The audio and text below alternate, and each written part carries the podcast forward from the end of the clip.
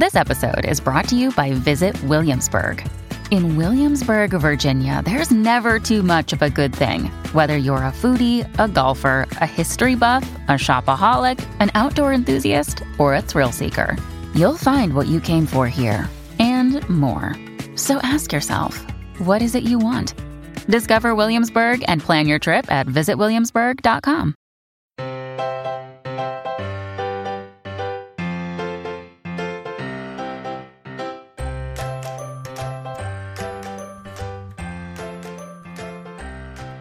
Hello, friends, and welcome to this week's episode of the Professional Book Nerds podcast presented by Overdrive. This is Jill. I just said this week, even though we had one on Monday, but you know what? Whatever, we're just gonna go with it. So, um, it's officially fall according to the calendar, and therefore it's spooky season, even if it is like 80 degrees outside. Although this week here in Cleveland, it's actually been kind of cool. There's like the temperature has fallen. It's a little overcast the day I'm recording this. I got some candles burning. We got cinnamon spiced vanilla, so it even like smells like fall. I'm I'm here for it. I'm here for it, and uh, hopefully the weather will stay this way. So, spooky season, love it, love it. So we're gonna get a little started a little bit early with spooky season, um, because something that um was brought to my attention by my coworker is that um, witches are having a bit of a comeback, which like books about witches, both fiction and nonfiction. Um, and this has been, I know, noticed by other people online in the in the book world. Um, witches witches are having a moment, and it's kind of cyclical the way witches sort of come in. Um, and kind of go out of fashion, so to speak, and then come back. I am sure that Lindy West's book, um, that came out a couple of years ago about witches, or not about witches, but the witches are coming, um, has as was probably a, a big part of the sort of return of this idea of like embracing that element of of being a witch, um, whether you are uh, male, female, non-binary, anyone can be a witch. And I say that as someone who identifies as a witch. like if you listened to my episode with Rachel True last year, um, I read tarot cards, I do spells, candle magic. I mean, when I say I identify witch, I don't just mean like in a sort of like political statement I identify as a witch. Like I actually practice witchcraft and magic. Um and so I'm excited to um talk about some books about witches and I will offer. We have some fiction here. We got some YA. There's a couple romance books coming out this fall or have recently come out that feature witches, which I am all about. Um, we got some nonfiction for you if you're interested in sort of like getting started with witchcraft or you want to kind of go a little bit deeper into your own practice of magic. Uh, yeah, so we got spooky season and we got we got magic um, happening here. Um, time to come out of the broom closet, as they say, with some some witchy magical books for spooky season. Um, before I get started, of course, if you want to get a hold of us, you can go to professionalbooknerds.com on Twitter, Instagram, and TikTok at Pro Book Nerds. Um, and I think, oh, email. You can email professionalbooknerds at overdrive.com. I keep saying we out of habit. Then give it like the royal we. Because so far it's it's still just me for the time being. Working on it. Working on it. Okay. Let's get let's get some witchy witchy books happening. Alright. So first one we got is Payback's a Witch by Lana Harper. So this is described as the chilling adventures of Sabrina meets the L word in a fresh, sizzling rom com. Uh, yes, that sounds delightful. So, Emmy Harlow is a witch, but not a very powerful one, in part because she hasn't been home to the magical town of Thistlegrove in years. Yeah, if I heard a town name called Thistlegrove, I would absolutely assume it's all witches living there. It's a good name. Her self imposed exile has a lot to do with a complicated family history and a desire to forge her own way in the world and only the very teeniest bit to do with Gareth Blackmore, heir to the most powerful magical family in town and casual breaker of hearts and destroyer of dreams. But when a spellcasting tournament that her family serves as arbiters for approaches, it turns out the pull of tradition, or the truly impressive parental guilt trip that comes with it, is strong enough to bring Emmy back. She's determined to do her familial duty, spend some quality time with her best friend Linden Thorn, and get back to her real life in Chicago. On her first night home, Emmy runs into Talia, an all around badass adept in the arts of divination who is fresh off a bad breakup with Gareth Blackmore. Talia had let herself be charmed only to discover that Gareth, who's also seen Linden, unbeknownst to either of them, and now they want revenge. Only one question stands Is Emmy in? But most of all, why can't she stop thinking about the terrifyingly competent, devastatingly gorgeous, wickedly charming Talia? Um, I like all of these words in one sentence, let alone in a book description. So that is Payback's a Witch. Next up, we have Witches Steeped in Gold by Shannon Smart. This is a Jamaican inspired fantasy debut about two enemy witches who must enter into a deadly alliance to take down a common enemy. Oh, wow, I cannot talk. Take down a common enemy. Uh, again, I love all those words. So, um, Ira has spent her life in a cell, but every day brings her closer to freedom and vengeance. While Jasmine is the queen's daughter, but unlike her sister before her, she has no intention of dying to strengthen her mother's power. Yeah, that seems fair. They are sworn enemies. These two witches enter into a precarious alliance to take down a mutual threat. But power is intoxicating, revenge is a bloody pursuit, and nothing is certain except the lengths they will go to to win this game. Um, yes, please. Also, Witches Steeped in Gold has a fantastic cover if you have not seen it. So I'm super excited for that one. Next up, we have another rom com that says The Ex Hex. That's such a good title. Uh, by Erin Sterling. This is popular and New York Times bestselling author Rachel Hawkins writing under a pseudonym um, as Erin Sterling. So, nine years ago, Vivian Jones nursed her broken heart like any young witch would vodka, weepy music, bubble baths, and a curse on the horrible boyfriend. Yeah, that sounds about right. Sure, Vivi knows she shouldn't use her magic this way, but with only an orchard hayride scented candle on hand, she isn't worried it will cause him anything more than a bad hair day or two. Oh, that's that's mm-hmm. That is until Rhys Penhallow, descendant of the town's ancestors, breaker of hearts, and annoyingly just as gorgeous as he always was, returns to Graves Glen, Georgia, which should be a quick trip to recharge the town's ley lines and make an appearance at the annual fall festival turns disastrously wrong. With one calamity after another striking Rhys, Vivi realizes her silly little ex hex may not have been so harmless after all. Suddenly, Graves Glen is under attack from murderous wind up toys, a pissed off ghost, and a talking cat with some interesting things to say. Ignore their off the charts chemistry to work together to save the town and find a way to break the breakup curse before it's too late. I mean, that just sounds delightful. You you hex your ex and then he comes back and He's still barely hexed. Come on, that's so good. That's so good. So that is the Ex Hex by Erin Sterling. Next up, Undead Girl Gang by Lily Anderson.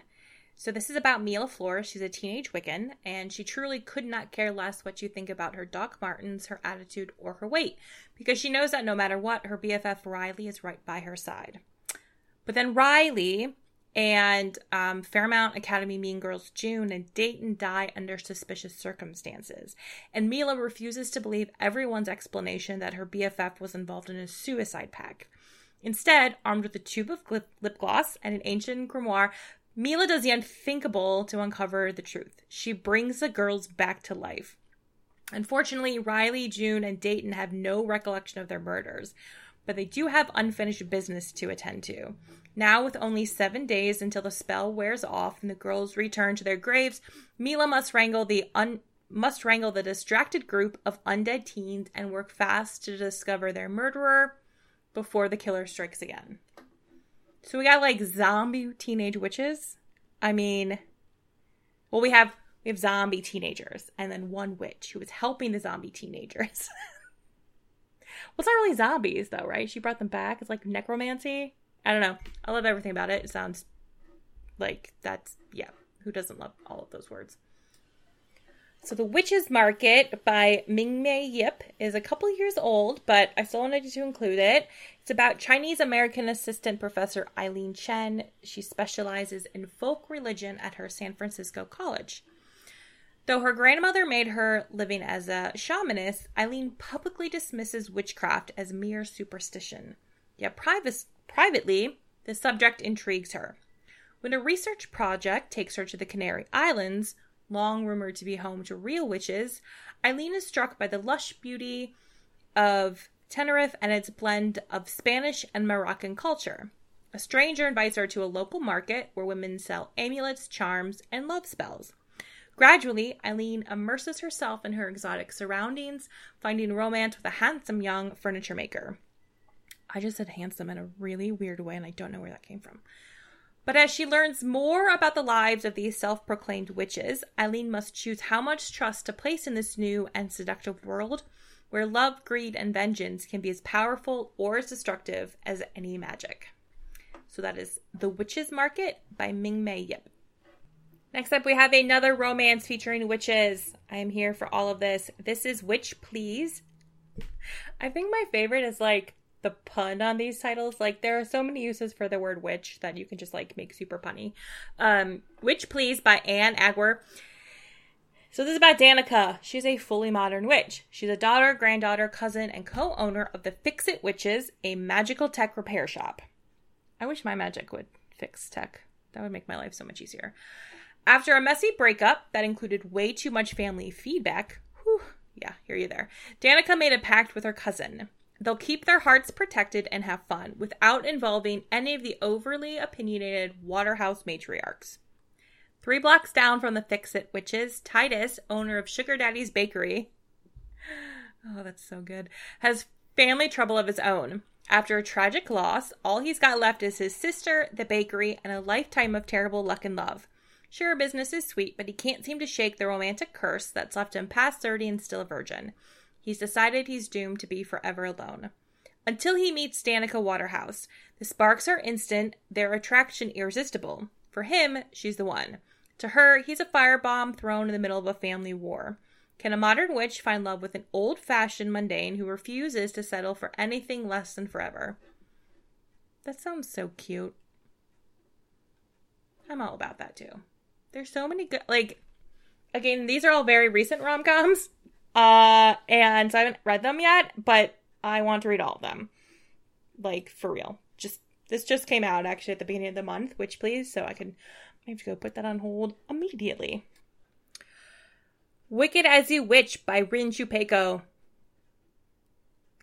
Uh, y'all. uh, y'all. Okay, so once upon a time, the magical kingdom of Avalon was left to wither and die after the Snow Queen encased it in ice. Its former citizens are now refugees, which is why Crown Prince Alex and his protectors are stuck in Arizona. Talia has lived her life as an outsider. Her family curse, the one that's doomed her to be a spellbreaker, someone who destroys magic, hasn't won her too many friends, except Alex, who trusts her and her family to keep his royal identity a secret. And then one night, a famous creature of legend, the Firebird, appears in their tiny town, reigniting hope for their abandoned homeland.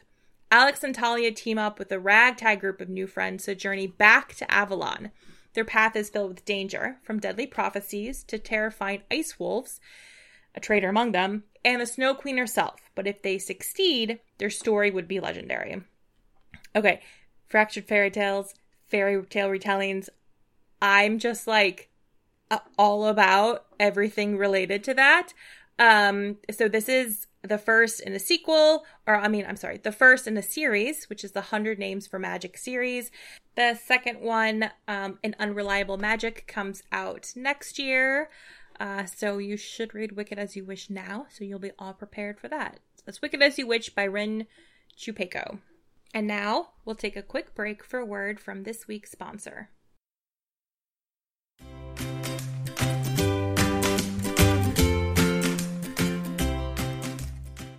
Has this ever happened to you? you need to see a doctor. You search and find one that looks good. You wait on hold to book the appointment. You rearrange your whole schedule. And when you finally go in, you find out this doctor doesn't even take your insurance. It's the worst. But there is a solution. Just download the free ZocDoc app, the easiest way to find a great doctor and instantly book an appointment. With ZocDoc, you can search for local doctors who take your insurance, read verified patient reviews, and book an appointment in person or video chat. Never wait on hold with a receptionist again. ZocDoc makes healthcare easy. Now is the time to prioritize your health.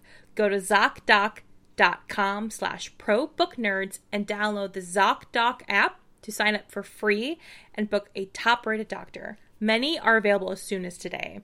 That's Z-O-C-D-O-C dot com slash ProBookNerds.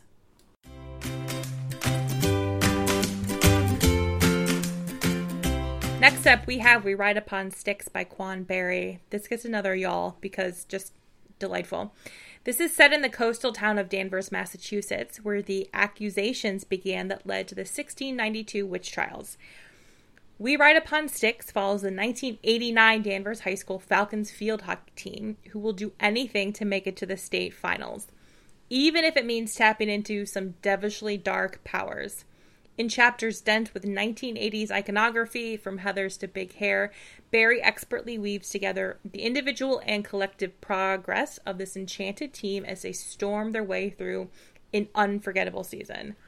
I mean, okay, we got like 80s witches. I love me good pop culture references, especially the 80s. I was born in the early 80s. Like, you know, elder millennial, yes, please give me all of the 80s pop culture references. And then when you throw witches on top of it, I don't need to know anything else. That's perfect. Perfect combination. So I have one more um, novel, and then um, we'll get into some a couple of nonfiction books I have. This next uh, book we don't is okay. Let me. Ooh, wow, words are hard. Um, this is a, is several years old. I think it's about ten years old. Um, and it is by a French author, um, originally written in French. Overdrive does not have the English translation available, but there is an English translation out there. Um, if you happen to speak French, you could see if your library has the French version because we do have that. So this is I Tituba, Black Witch of Salem by Maryse Condé. If you are at all familiar with any of the Salem witch trials, you are probably familiar with Tituba. She was the um, the first person to be accused of practicing witchcraft during the 1692 witch trials. She was a West Indian slave um, and worked for one of the families in Salem. Um, little is known about her life, and so what Maryse Condé has done is created a sort of um, has imagined what her childhood, um, her adolescence, and all that was like, and, and written this novel about Tituba. Um, Tituba was arrested in 1692 and forgotten in jail until the general amnesty for witches came two years later. Um, and so there's, you know, Tituba, it's one of those things where um, she's both forgotten by history and not because the role she played, um, well, I suppose maybe the role she played is not quite the right word, but um, the way she was presented at that time, how history is remembered that way, but we don't know a lot about her life before any of that. Um, and so this is a sort of fictionalized um, presentation of what her life may have been like.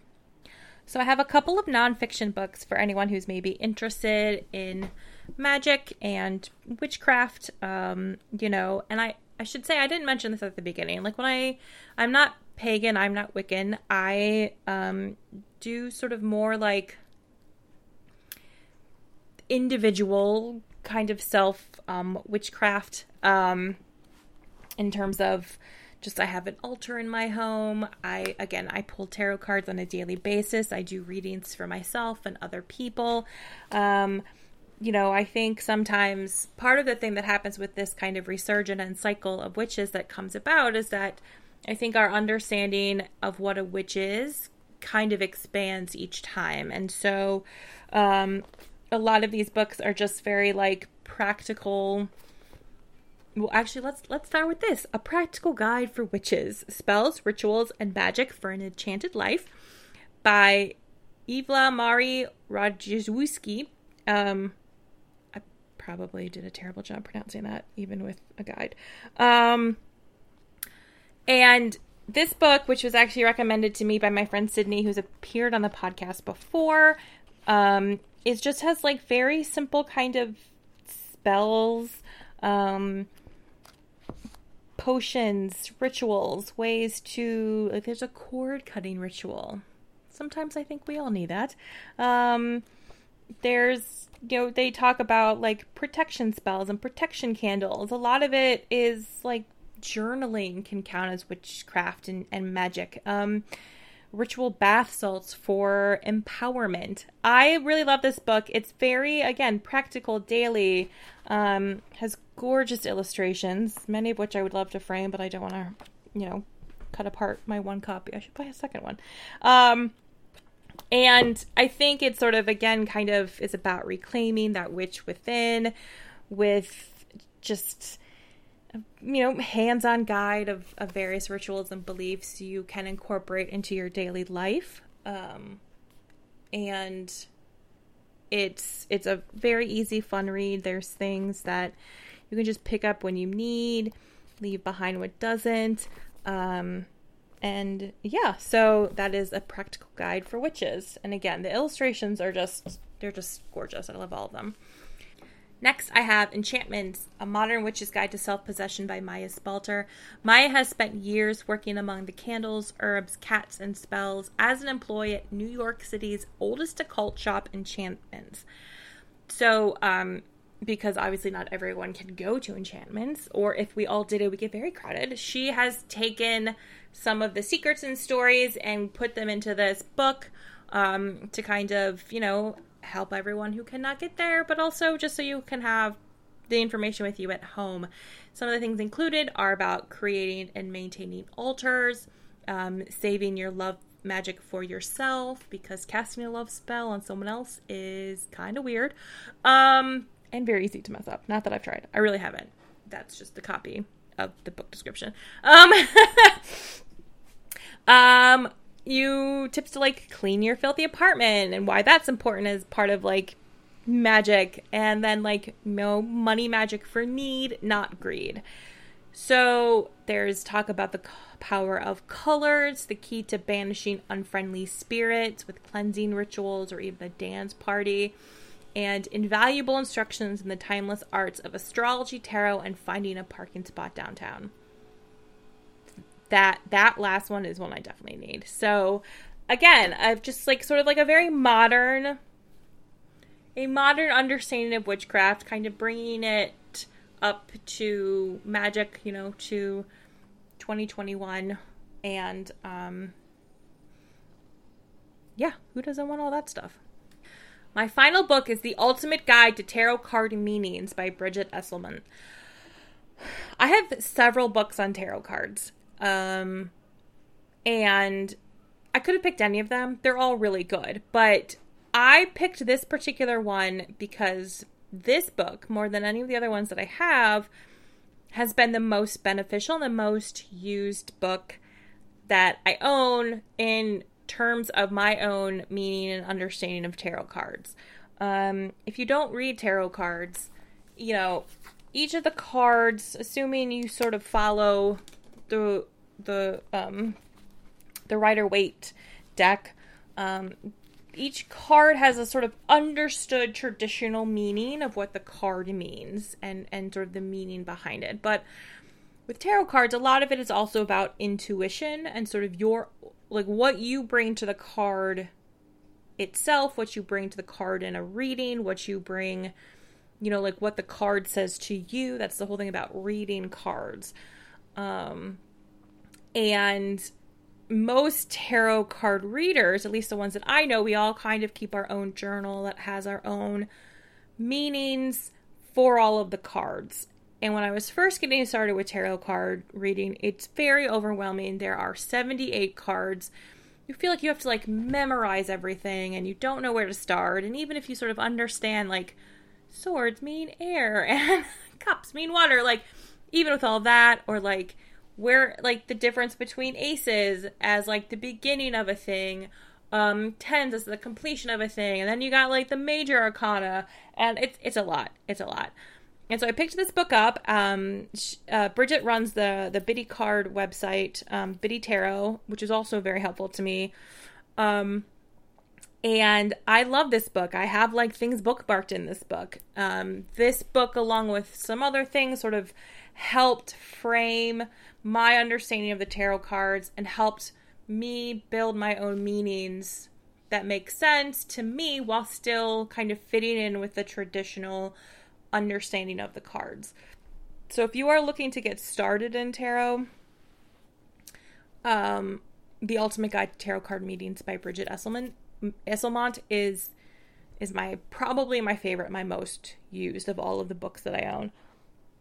Um, and yeah, so we got lots of witch and magic books happening today. Um, whether or not this is, you know, even if you're not looking to like be a witch and have magic in your life, there's lots of fit novels, you know, you can read to read about witches. We got rom coms with witches. We got, there's a little bit of everything here. There's some YA witches. It's so good. Everything is so good. So that's all I got for you. Um, it's almost October then it'll be like really really spooky season. But sort of get sort of are like you know we're sort of like inching into spooky season with this. Um so that's all i got. I will stop rambling. And i hope you enjoyed this episode of the professional book nerds.